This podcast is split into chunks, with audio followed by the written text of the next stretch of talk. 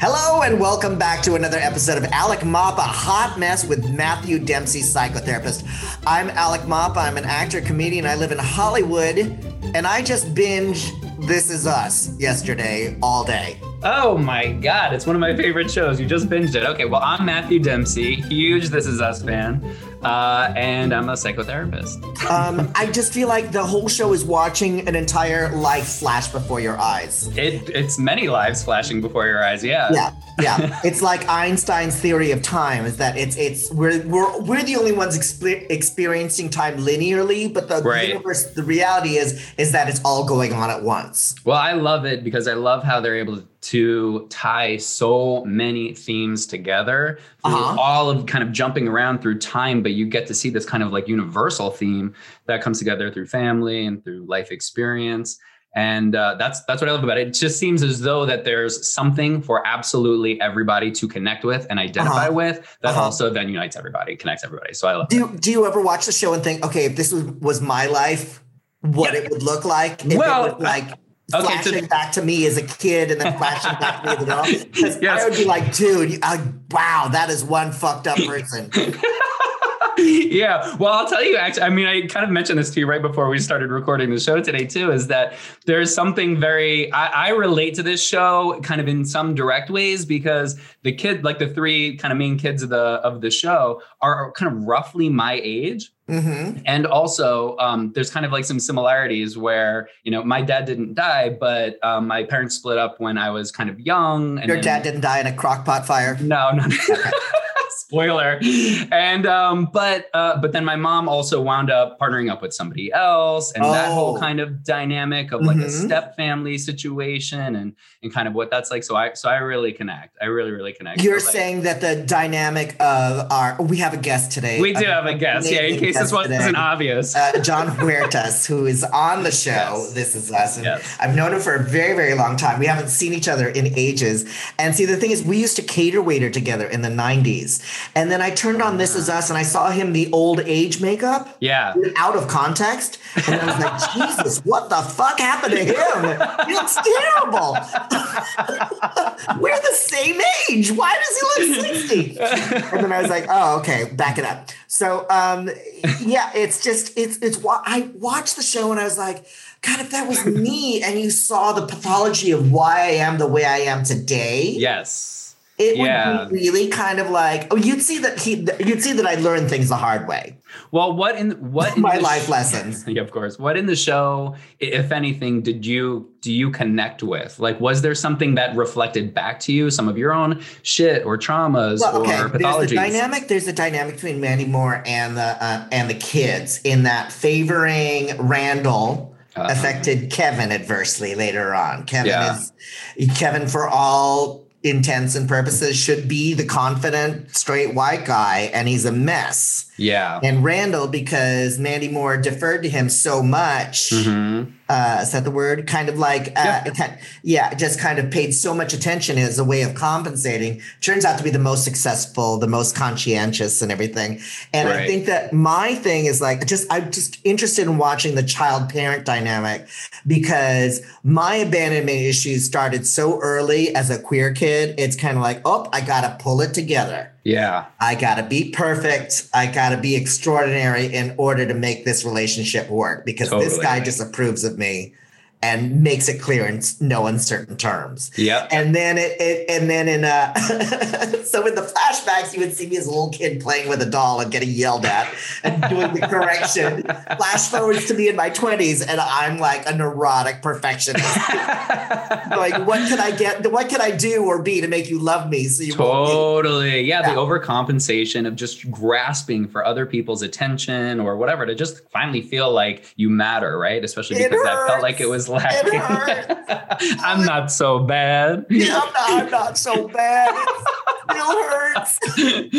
totally yeah well i kind of love you know watch in watching the show and it's like obviously the the whole setup of it is that you know the father dies you know in this horrible fire um, when they're you know in high school 15 or something like that and there's so much where they're kind of trying to overcompensate themselves or grasp for attention like throughout their lives. Like even even when it's so clear that somebody didn't intentionally leave their lives, there can still be this kind of like abandonment shit that comes up anyway, where it's Oh. still, where you're still trying to kind of like vie and grasp for positive attention and the the you know security that somebody's not going to leave you, like that kind of shit. Mhm. And for me, it was kind of like my dad left when I was five.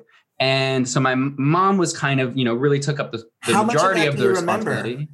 Um, I don't remember a con like now they tell me about kind of whatever conversation happened, and my dad sat us the me and my brother and sister down and told. I don't remember any of that stuff. I don't remember the early stuff, but I do remember kind of early on with them not being together anymore, having to go back and forth from one house to the other Mhm. that kind of stuff but um the fact that i like lived with my mom there was there was throughout my life especially kind of getting into my teenage years a lot of shit that comes up around you know oh well you know you left our family you didn't really care enough you started Oh. another you started another family you got remarried you had another child that became your focus we felt just kind of secondary and kind of left out all this stuff right like all these stories that that i had created about what it all meant right and in a way that just can leave such kind of like this deep feeling of abandonment and fear that people aren't going to care. And like throughout my life it continues to kind of play out. It's something i have to be really really mindful of even today because it's very easy for me to kind of like kind of like want to grasp for people's attention and then at times kind of like stonewall and protect myself and hold Uh-huh. myself back. It's kind of like all this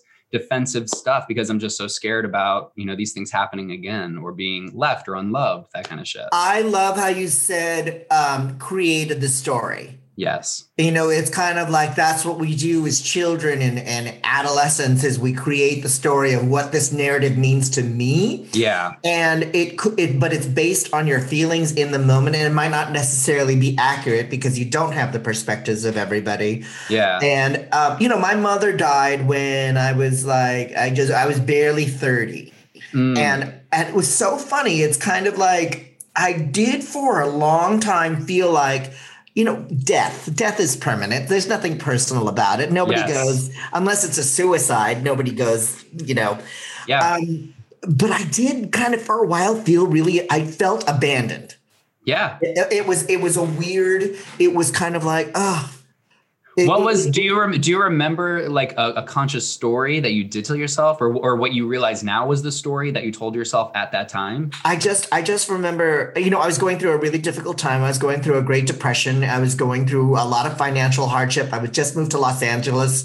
I couldn't get a job, and I just remember feeling like uh, my mother was such a source of confidence for me. yeah My mother was like, my mother was like, she was always like, "What's stopping you? Go ahead, you know, Yeah. a try." your You know, cheerleader she was she was a person who came from a great deprivation during a war, you know. So to her, it was like what it, the, uh, say yes to everything. hmm And and without her there, I had to kind of rebuild from the ground up on my own. And I remember resenting her not being there in a difficult time in my life Wow. and feeling like, oh God, this would be so much easier if she was here, and feeling really sad and feeling really abandoned. Totally. Yeah. Yeah. Because these, because what you're talking about is just the emotional part. There's nothing rational about it, right? Like you said, it was, she passed away. That was Yeah. not, uh, that was not a choice, Mhm. you know, but the fact that there's this emotional stuff that gets stirred up for us where it really feels like, wow, wasn't there anything else that you could have done to make yourself stick around or, you Right, know, how could you leave me at a time that I needed you so much? Mhm. And I think that we kind of really get trapped up uh, or get caught up in this kind of conflict back and forth about what I feel versus what I know, and one has to win out. And so then when we default to, oh no, I, you know, of course she didn't leave me on purpose. That wasn't intentional. In a way, then that minimizes and invalidates how we feel about it. So we never actually allow ourselves to process that very normal grieving, you know, kind of moment. Look at my jaw hanging. I know, I see that. what I feel versus what I know. That is Yes. genius. If you want to hear more nuggets of wisdom like Matthew Dempsey just dropped in our laps, download and subscribe to Alec Mapa Hot Mess with Matthew Dempsey Psychotherapist. These are the kind of gems that fall out of his mouth week after week after week. What I what I feel versus what I know. Because also as kids, we're not, you know, kids of divorce my parents were married until my mother died so that wasn't my experience but there was a there was a time in grade school where everybody's parents were getting, getting divorced and what i got from that is like seeing kids aren't in a place to process what their parents are going through you you don't have the empathy at age seven, eight, nine, ten to kind of put yourself in your parents' Right. shoes Yes. in, in the mindset of an adult who is in a relationship they no longer want to be in. Yes, that's right. Yeah, at a very early age, we haven't yet developed those kind of cognitive abilities to be able to process and understand a little bit more of what's going on, kind of more rationally, right? We don't have the ability to do that. And so, what we do, because as children, we make everything about ourselves, right? For better or for worse, right? Like the, the whole world. Mm-hmm. Yeah, I still haven't grown us. out of that. but so when when some of these more challenging or even traumatic experiences happen we don't have the capacity to understand that it didn't have to do with us that there are all other kinds of reasons why these kinds of things happen and so what we do then is we personalize it and then when we Mhm. personalize it and think oh okay like for me uh, my dad left okay obviously well what why like were we not enough like am Right. i not enough like what's Right. wh- how come you know like why wouldn't he want to work harder it's not even necessarily a thing that I'm thinking ra- or uh, consciously, but it's just the the vibe, the feeling that I have, right? And then so as a Mhm. result, I learned, and I remember actually at certain times, kind of like in my teenage years, very consciously being like.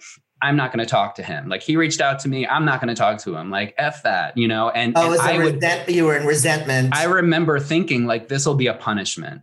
And so it really was me kind of pulling back in a very defensive way, you know? And so Because it's he like hurt learn these. Yeah, he hurt me. And then it's be it I tell myself these stories, he didn't care enough, you know, fuck him then. And so then I push him away. So instead of me feeling like I'm not enough, I then project out, point a finger at him and say he's not enough and push him away while I'm continuing to keep that same story alive within me. And then I replay that bullshit kind of narrative and psychodrama with other relationships that I've had in my life until I'm able to now, as an adult, reparent myself, give myself that love, check in with my story, rewrite that narrative, and then be more vulnerable in my relationship. See, you'd be a really good episode of This Is Us. You'd be like, see, look how much he's learned. People would watch my episode of This Is Us of my life and go, Jesus, this bitch hasn't learned a goddamn thing.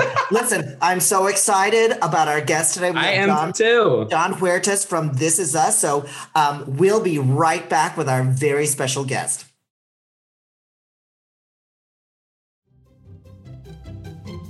We are thrilled to talk to our guest today. You probably know him best for his role as Miguel on the hit show This Is Us, which I am obsessed with. And he just directed his first episode, which is really exciting. He has been a successful actor for over two decades, starring in popular shows like Sabrina, the Teenage Witch, and Castle. He recently started a production company called West Side Stories, where he is passionate about telling stories people are afraid to tell and doing it with a comedic slant. He's an, also an old friend of mine. I'm so excited he's here. Please welcome Jon Huertas.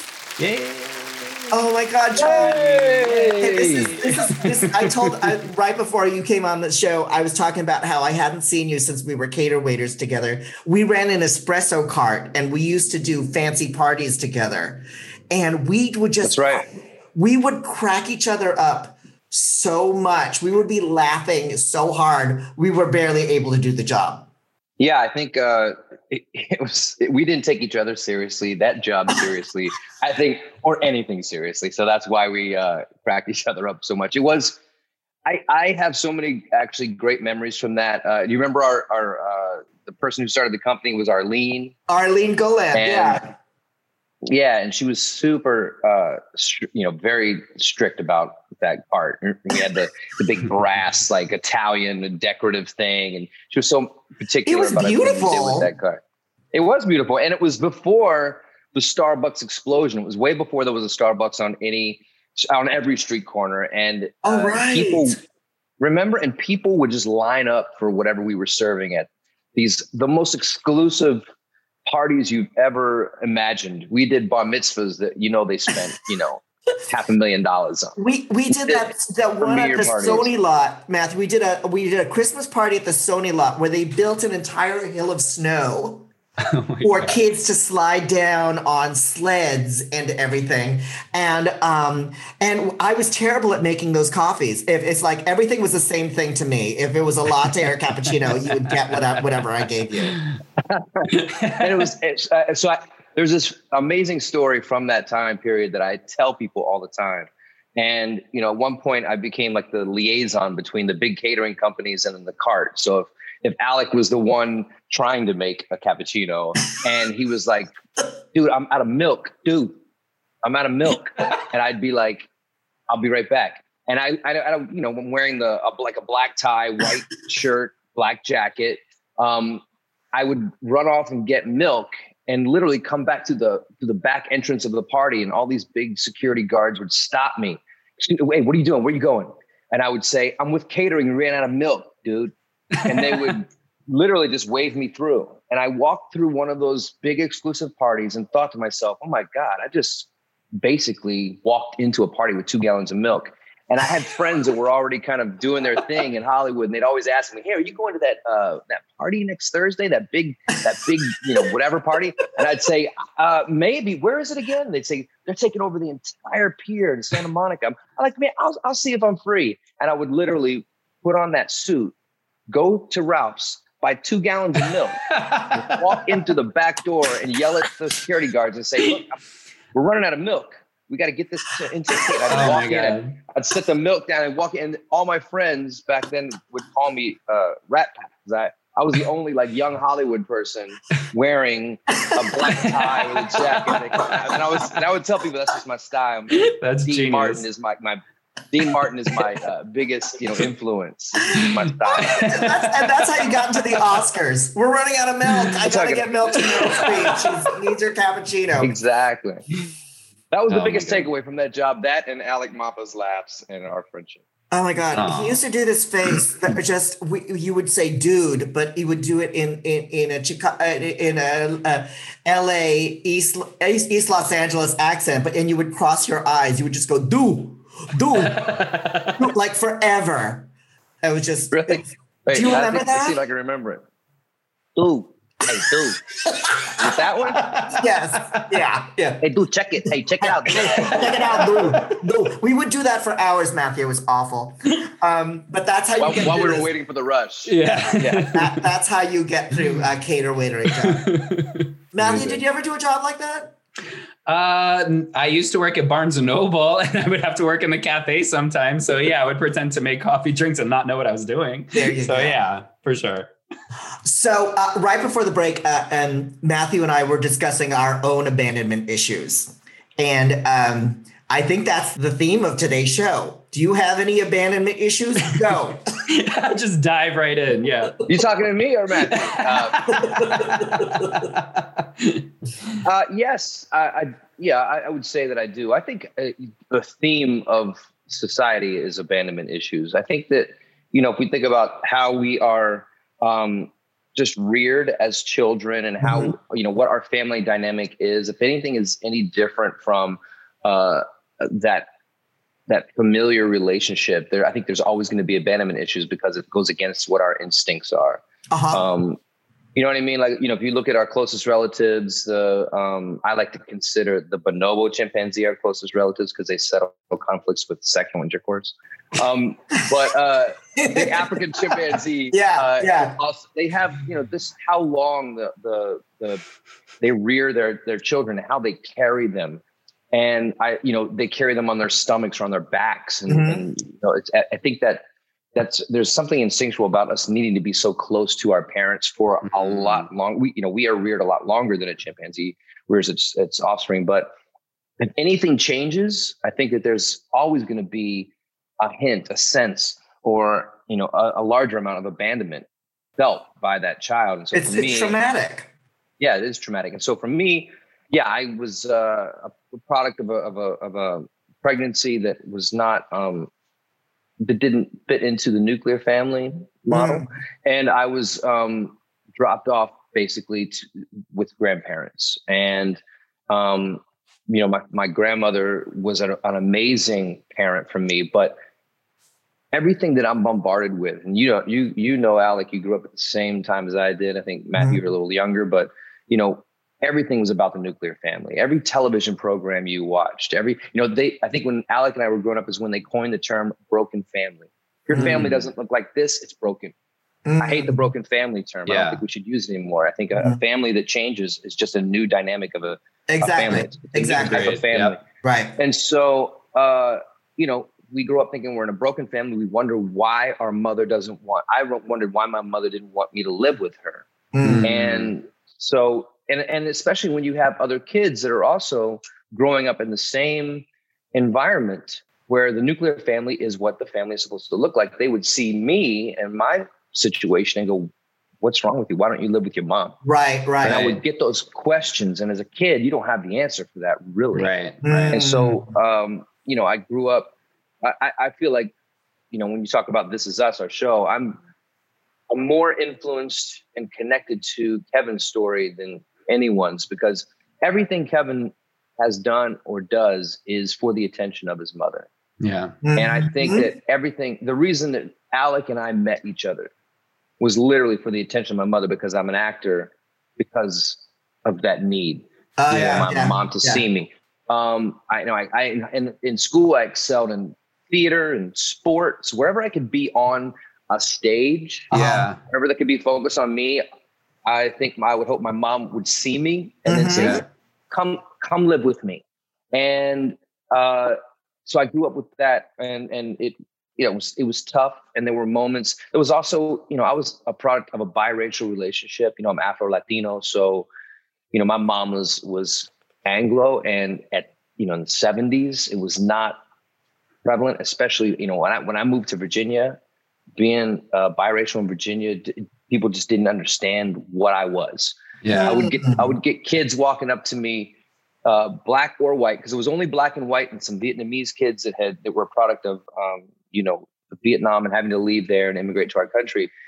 I would have kids walk up to me like they just smelled a fart and ask me what I was. They would say, Jesus, what are "What you? are you?" Oh, And so imagine like seeing that face and asking, "What are you?" Like someone doesn't understand what you are. Right. So all of that compounded uh, to me just trying to show people what I was. I'm a fucking amazing football player. I'm an amazing Mm. actor. I'm funny. Um, I can fight. Like I, you know, everything that I could do to excel at something right. to not only, you know, show people what I was, but to show my mom, look at look at who I am. Where Mhm. do you want me in your house? yeah. And then, you know, it was and it was tough. But then one day I, you know, things happened in my life. And one day when I got a little older, I finally asked my mom, why didn't why didn't you want me to live with you? Why, why, why could I never live with you? And you know, over the years, my I spent time with my mom, and my mom went through three marriages. Um, and the second marriage, there was there were two kids that were born out of that second marriage. And you know, a lot of holidays were spent with my mom wherever she lived, uh, with my grandparents. My mom would come over to my grandparents, you know, and you know, celebrate Christmas, Thanksgiving, you know, all the holidays, and uh, you know, all kinds of things. We would always see each other, but I never got to live leave with her. I never got to be in her house. And so one day I said, "Mom, why?" And she looked at me and thrown off guard. She didn't expect that question, um, and she just thought for a second and blurted out, "The life you had with your grandparents was way better than the life I could have ever given you." Mm. And then I, I started thinking back to all the times I visited her wherever she was living. And sometimes she lived in some pretty shitty places, pretty shitty Oh. apartments where her second husband had two twin daughters from a previous marriage. Mhm. And I remember visiting once, I think it was in rural Pennsylvania, somewhere outside of Pittsburgh. And I remember like getting there and they showed me to where I was going to be sleeping. Mhm. And there was one single bed. And that was the bedroom that the two twin daughters slept in that single bed together. Wow. I was going to be sleeping in that same bed with those two twin daughters. And, wow. and I remember the place just having this feeling of like, you know, just, I don't know if squalor is the right, Uh-huh. right word. A squall- little- it sounds like squalor. yeah. Yeah. And, and, I, and I was like, you know, I, as a little kid, you don't really, you're not, you don't understand that. Especially I didn't come from any money How really. old So were you when she said that to you? uh, I was probably, I think 15 and a half or 16. W- Yeah. Was that do was that the first time that you ever kind of like because it sounds like I mean you remember, her. you remember it, but it's did it give you was it the start of an alternate perspective of your mother? It was. Um, before that, I just didn't understand. I didn't. I didn't know why she didn't want me. Right. And What uh, was the? Sorry, I don't mean to cut you off. What was what was the story at that time? If you remember, even just kind of reflecting back on it, do you remember what you thought or what the story was that you told yourself before you even had more perspective later on? So I like I said earlier, I was the product of a you know a biracial union, Mhm. and living when I'm when I'm living in Virginia, I'm living with my mom's parents, so the white side. okay. I was called, you know, on on the white side of my family, I had relatives that actually called me the N word. Um, a couple Wow. of times, like repetitively, and other kids, other white kids, of course, uh, the same thing. You know, I, I'm definitely a victim of racism um, and hate, but and also that "what are you" thing. So there's a part of me that thought that that's how my that whole side of my mom's family felt. What is he? And that my mom was afraid to have me in her life because of The difference. what I what I looked like Yeah. and and, totally. and and and trying to simplify her own life and you know and i don't i don't have any uh anger really towards my mom or um you know a sense of abandonment is different than anger um it Mhm. can manifest it can manifest into anger right but right. uh for me i've always kind of had a uh i love the word perspective and i've always had like a really wide perspective Mhm. since I can remember.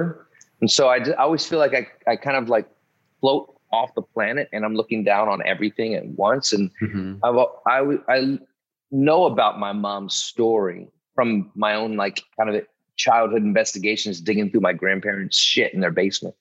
And I learn about, you know, how, what my mom went through growing up and how, what her story is. And if she never healed from that, 70s, 80s, uh, mental health was not prevalent in society, especially in Virginia or North Carolina or rural Pittsburgh, wherever she was living. Um, so she never addressed any of her issues, whether they be abandonment, whether what you know, betrayal, whatever it was. So can I blame her? right. I don't, you know, I'm saying I don't believe in good and evil. I don't think she was an evil person. I think, you know, everyone's a product of their, you know, environment, you know, Yeah. have envir- the environmental that affects who you are. You have, you know, um, a product of, of abuse, a product of, you know, something that turns you into the type of mother you're going to be or the type of person Right. you're going to be as an adult. Right. And so I can't, I can't blame her and be angry with her if I understand, if I use a wider perspective, Yeah. if I understand that she's never healed from what she went through. And then I'm, Yeah. I'm curious. Is um is that perspective? Did you arrive at it?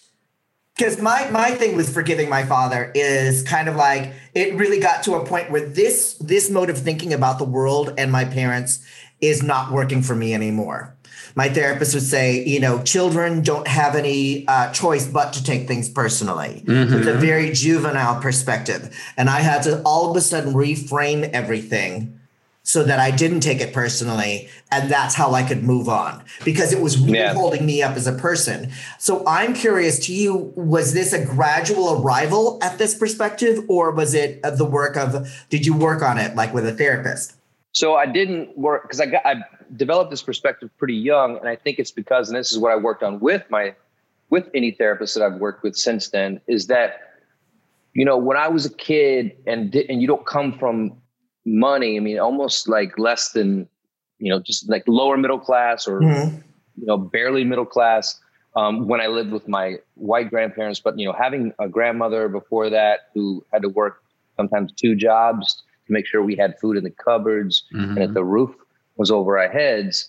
Um, I I wasn't having family dinners. I'm making my own food. I'm taking care of myself. Um, in high school, I, you know, I bought my own clothes. Mm. I, I, I got a job 15 and a half.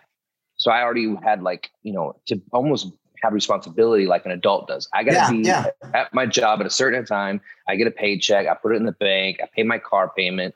Uh, I buy my own clothes. I buy my own food. I feed myself. So What's I that term for that, Matthew? It's not parentified, you're adultified, right? It's like you, if, Matthew, can you hear me? Um, yeah, I can. I don't know the answer.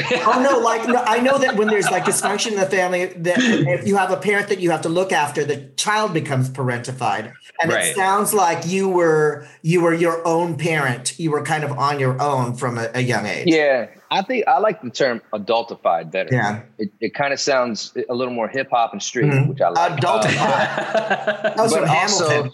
You know what I'm saying? Yeah, but but it's also yeah. I think that because I think parentified would mean that you have to you're, Take you're care of. parenting your parent, Mhm. and that's kind Right. of what my wife. That's what she always says she did with her mom. Right. So for me, it's adultified. I became I had to become an adult before I was actually Survival. uh, supposed to. Yeah, or I didn't eat, or um, you know, I never had to show a report card to a parent. I never, uh, you know, I never had to do any of that. So, so I feel like, you know, my brain developed uh, emo- emotionally, and um, you know that that that idea of perspective developed before it, you like some kids do Yeah. Because- okay. because parents are parenting them for much longer. Totally. Yeah, I'm really curious about that actually because because of your circumstances um, and probably just kind of how you are organically, there was this opportunity for you to have to really kind of be thrown into becoming an adult and really independent, right? And really have to just entirely rely on yourself, do all the things that you need to do. And that in a way can also kind of become almost like a, a new defense, right? Like, especially as we move through life, like, I don't need anybody. Now I'm like almost like, Oh yeah. now I'm like almost Yeah. count. Now I'm almost Yeah. like counter dependent, right? I'm counter dependent, and so it kind of creates this um, invulnerability. this conflict where I want to feel safe and secure, but I also have emotional needs to be met, and that kind of makes me think about a thing Mhm. that you just said a moment ago too, which is kind of like anger and blame which are two very different things because anger is the emotional part of it and blame Mhm. is the kind of thought process so Mm. i guess my question for you is have you been able to arrive at a place or maybe how have you been able to arrive at a place at your life now where you allow yourself to feel all the feelings like maybe anger or some resentment or hurt or whatever it is while also keeping in mind kind of what you know rationally that it never had to do with you Yeah, I mean, I think uh, as long as I don't allow myself to um, blame, I Right. think that's what that's what keeps me. And and for me to do that, you know, seeing a therapist when I need to check in, uh, you know, I believe that that uh, mental health is as important as health. If we get our My God. I mean, Yes. can you imagine if everybody in America had a therapist and like mental health was treated just as seriously as our, our lungs or our heart? or if mental Well, health was or or mental health was in our And in our free. curriculum in our school systems in the same way Right. that physical education If we, is, if we were would be a taught emotional intelligence. Please. Exactly. Yeah. Well, exactly. I mean, that's. I think that that's super important. I, I also believe that you know a lot of the things that we uh, that we see when it comes to like you know a student acting out at a school, whether it be a school shooting or any other way, and that and a lot of that comes from bullying and bullying that kid in particular. So imagine if at a young age, you know, at, at five years old, it's just a part of your yearly checkup. You get your body checked, you get Mhm. your ears checked, you get your eyes checked, you get your teeth checked, you get your mind checked. I mean, this Yeah. has got to be as important as your Yeah. ears or your teeth Yeah. or your totally heart or lungs, right? So I feel like if it's normal, then kids would understand what mental health was. They would understand how important it is to their Right. existence. yes. So when you see a kid that is a little different from you and the other students, instead of bullying that kid, you go up to that kid and say, "Hey, are you, are you okay? Are you cool?" Right. You push Like, in. what are you, or, or what are you about? You know, you, you ask them what they're about. So then you're learning about that person yeah instead of bullying that person. Then that person doesn't take, you know, years of just bullying to, and, and turn it into blame yeah. and anger. It's and then pull the the trigger. behavior is always the tip of the iceberg. I mean, as somebody, I, we uh, adopted our son when he was five out of foster care, and He's cute, so by the way. I love that, that- kid. trauma. I mean, the trauma of kids in foster care. They said, "Did you ever like lose your mom in a supermarket when you were a kid?" And how terrifying that was. That happened to these kids for real. So when um, part of the reason we adopted him was not only we fell in love with him, but he was like a mollusk. He was attached to me at the hip wherever I went. Now he's like, "Fuck you, I'm 16, leave me alone." But um, at the beginning, it, it, it we were always therapeutically informed about where he was. We worked with a therapist on the transition into our home. We worked with a therapist processing the type of family we were. And so he he has a lot of emotional intelligence. So to him, That's nice. seeing a Good. therapist is like going to the dentist. I mean, it's just kind of like like everything else. Yeah. Jon, I was mentioning kind of at the uh, start when Alec and I were chatting about it, about how I can, as as self aware as I am, and you know, even doing the work that I do, I can still find in my life ways that my shit still does kind of get stirred up, right? Like it's like not ever going to go Right. away. We can just minimize it, um, and how Yeah. it impacts my relationships. in what ways does that does your experience continue to Yeah, show how up does in your shit now? still stink? Yeah.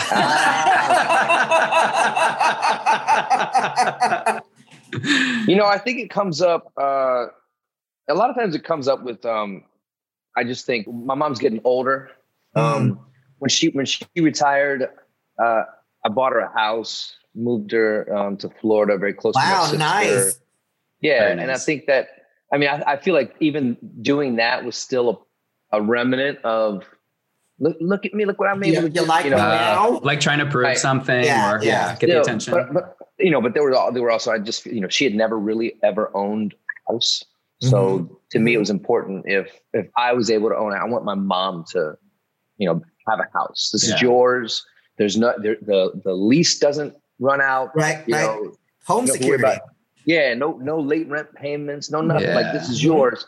And so you know, to give her that gift because of understanding where she came from. But I think what, what when it comes up now is when you know uh, she's getting older and Mhm. she's going to need long term care at some point in her life. And I've got this half brother and half sister that that got the opportunity to live Yeah. with her and grow up with her and be parented by her, right? And they're younger, eight and eight and thirteen years younger than me, and it comes up when I when when discussing what's going to happen with mom when she gets older. And yeah. there's a part of me, uh, you know, there's a part of me that's like, bitch, I bought her a house Uh-huh. with the dimension. What are you doing? yeah. Yeah. Yeah. You, like you got her Right. when you were a kid. I did. Yeah. Yeah. She, you know, and then so then there's that thing where like, you know, my mom was my grandmother. I had to realize that once my mom told me the life she gave me was better than the one that that, that I would have had with her. So by giving me to my grandparents. And uh, I don't think, I don't know if you remember Matthew the uh, the episode. So for This Is Us, I never cry. And when I Yeah. watch the episodes. Um, I cry at I- every one, by the way, every fucking one. It's the It's, music. all, it's every single thing. It, it's Yeah, There's everything like music in acting Olin too. has that 30 something score Yeah. that travels through the entire episode. and like, I, I I always wanted to do this version of This Is Us where people are having a conversation. They're like, where the fuck is that music coming from? Where- and then the and then the montage at the end is always like is always meant to like rip your heart out. Oh yeah, I was very we, the writer and I for this last episode that aired. We were very specific about the song at the end. She had written a- a, song into the script that when the editor put it to the to edit, and when he and I were working on the edit, uh, it just the song was like just complete, didn't work completely. It was Yeah. like wow, we're not using that song. So then we started, you know, the, he put another song in, and I was like the, the bread song that you that if you guys watch it, you heard it Yeah. was so amazing. It fits so perfectly, and it's about like the song is literally about uh, father and son in a relationship with the with the son. You know, the son only has what he has because of his father. Yeah. Um, so it's beautiful what the song is, is saying, even. And then there was some back and forth with like, you know, the creator of the show, Dan Fogelman, was like, "What about this John Lennon song?" Put that in there and showed us a cut of that, and I was like, "Poo poo, poo poo." and get that get that bread song back in here. Um, so it was very specific about the music. And then Siddhartha, our um, uh, composer, he his music is just sick, and that's Dan's old college. yeah. Yeah, Roommate. beautiful. It's so Buddy. good. It's Where so you were good. Yeah. saying you never cry, and you so I never cry. episode- Yeah, I never cry. So in this one episode where Deja's mom makes a decision that her daughter's life will be much better in the Pearson house Oh. than in. So you know, when I was watching that, and my mom had already told me, she told me, I was just like, Yeah. Yeah. I, I made that face like uh, like Michael Pena Yeah. did from uh, Traffic. Yeah. The the silent sob. yeah, yeah, yeah. Totally. Oh my Yeah. god. It really the- does. Yeah, It really, it really tugs on every heartstring. I have, uh, I have to say, I've got one comment about it. I have to tell you one thing, and then I also have a follow up question about something you said earlier. The comment is, um, the I have to just tell you, I would be remiss if I didn't say this to you that the way that you play Miguel is so fucking perfect and spot on because like my, you, because that's basically kind of my stepdad.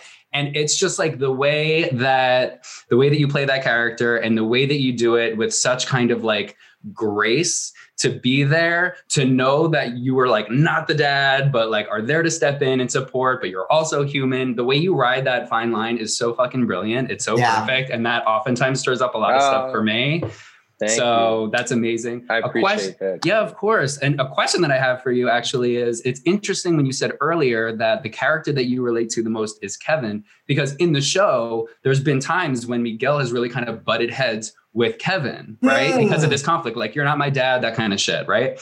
So Yeah, yeah, yeah. it's in your process in, in portraying that character now from like the from a parent side has that done anything for you personally and how you've been able to process your own experience uh, identifying as kind of like That's a great life? question.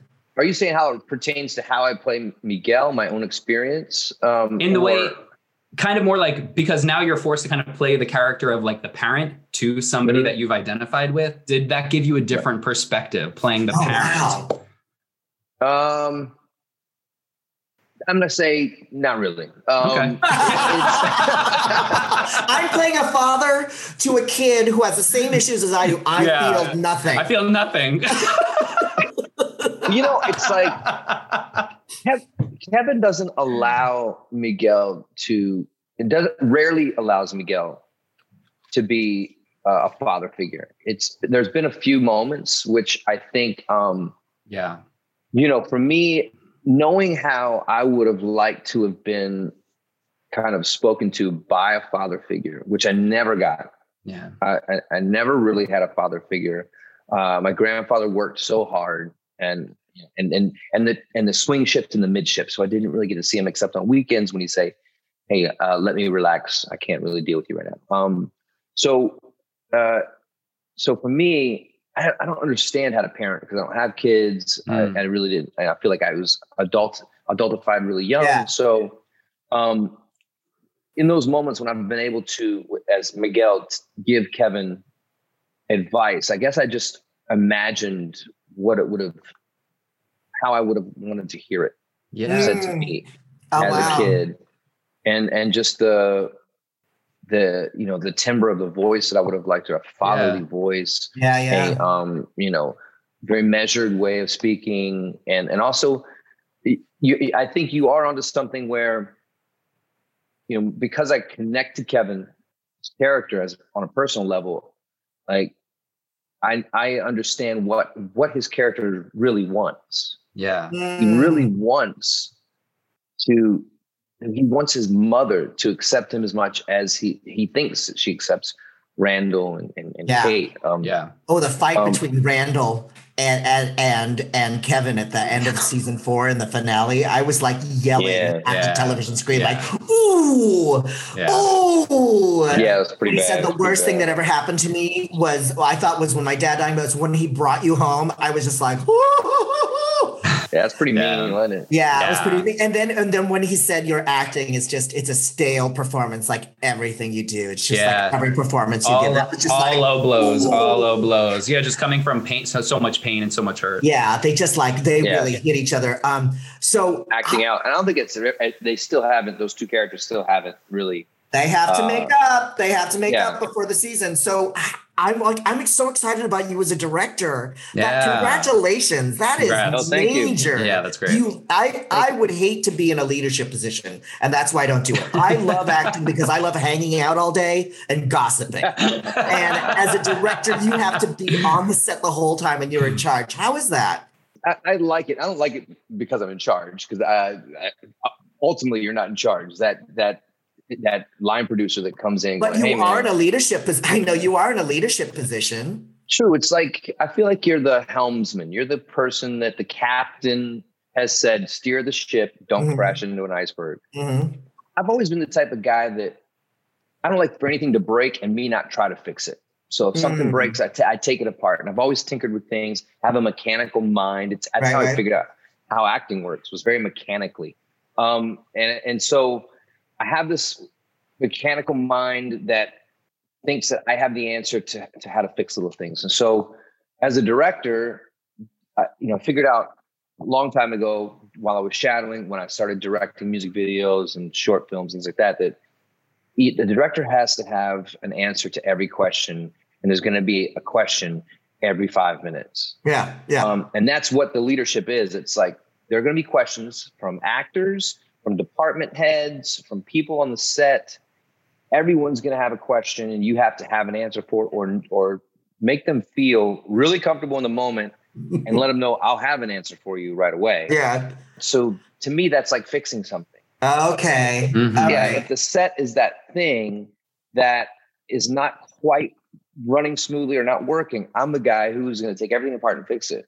So Yeah. think about all. I'd be all like, the- listen, I'm exhausted. I need to take a nap. Leave me the fuck alone. Yeah. It just, yeah. I, I don't want to be in that position. I don't want everybody coming to me with their shit. Yeah. Well, at the at the end, I felt that way. I mean, it, it- you know, during the process, I just love it. But then at the you know, once you do a full episode, and a, t- and a television show is different than a film. You have you know, it's it's a tighter schedule. Our Yeah. episode was the fastest turnaround that we've ever done. I finished Yeah. last. I finished last Thursday filming, and we aired it on Tuesday. Oh, shit. My that God, was like that's Ugly quick. Betty. Yeah. We would like rap and then it would be on the following week. And we were like, oh, Yeah. shit, that was fast. Jon, there's Yeah. been a lo- there's been a lot of questions, uh, big question marks about like uh, Miguel, right? Like he's not in the flash forwards. Like what's going on? There's also been a lot of speculation about Yeah. like Did he have a next season. pot? There's been like a lot of spe- there's been a lot of speculation about like next season Yeah. fleshing out a little bit more of the story between him and Rebecca. Like anything? Can you tell us anything? Like a, a little nod. I can't I can't tell you any uh, story points that Yeah, might no. be coming up, but Mm. uh, you know, Oh, there's been some seeds planted. you know, we we heard that, maybe that Rebecca likes cocktails. We heard that, uh, you know their wedding was in Puerto Rico, so we we you know I think there have been little seeds planted that will be expanded on uh, Yeah. towards the end of this season and mostly season six, um, yeah. our last season. Oh, Yeah. Speculatively, um, I think that. Uh, I, I, you know, yeah, I think that you guys will get some some cool. sh- Some cool I shit think the with show could go on Miguel. forever because you keep flashing forward 20 years into the future.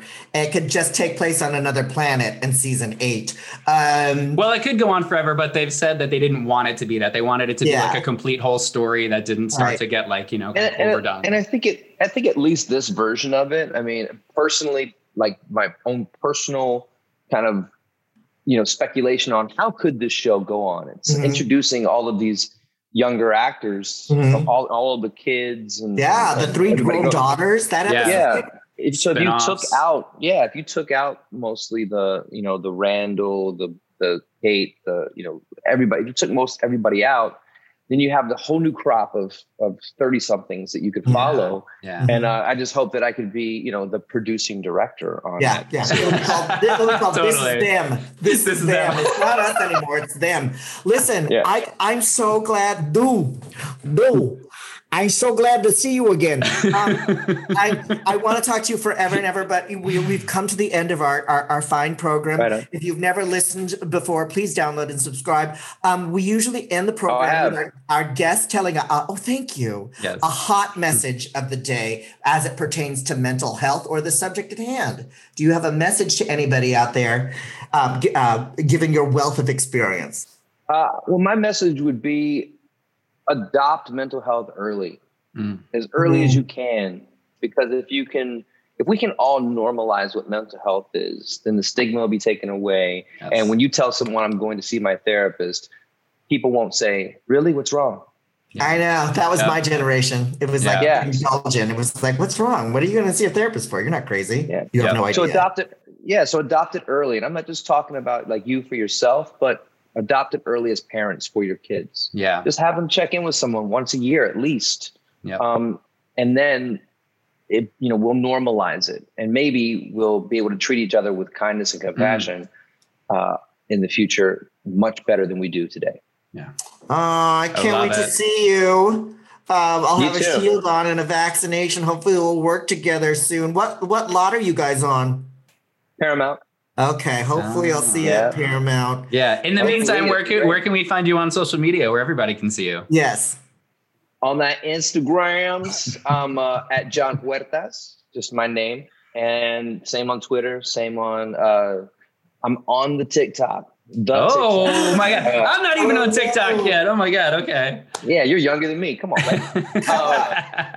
I'm on the ticket. I'm, I haven't done like a ton of stuff on there, but uh, I'm just not really as big on social media as I I was. I was an early adopter of Twitter Yeah. back in the day. Yeah. And, uh, but um, yeah, I'm not really on it as much anymore because uh, you know I, I'm super private. I try to keep my life pretty private. So Yeah. And you're a Um, big yeah. time director now. You don't have time. You have a lot of questions to answer.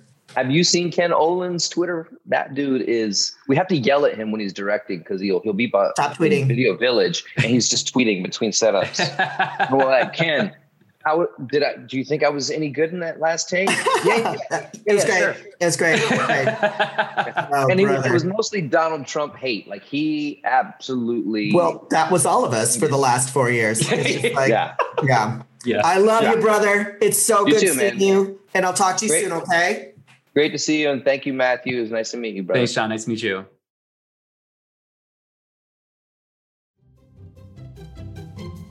Wow, Matthew. Yeah, that was Another, great. another terrific show for So people to download great. and subscribe. Yes. you throw it in there. I was supposed to add download and subscribe organically into the Everywhere. conversation. Yeah, every 30 And as- seconds. As, usual, I'm doing a terrible job. Um, what is your hot message for the day?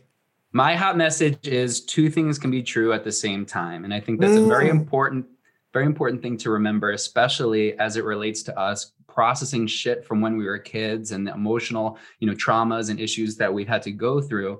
Because we process through that in a way where we can develop more of a rational, you know, a positive perspective on what happened to us, Uh-huh. but not in a way that eliminates our feelings. It just helps us manage it. So we still might feel hurt and you know upset and angry. Oh, and that's scared. really good because it And doesn't make it go away. hold- It doesn't. Yeah, yeah.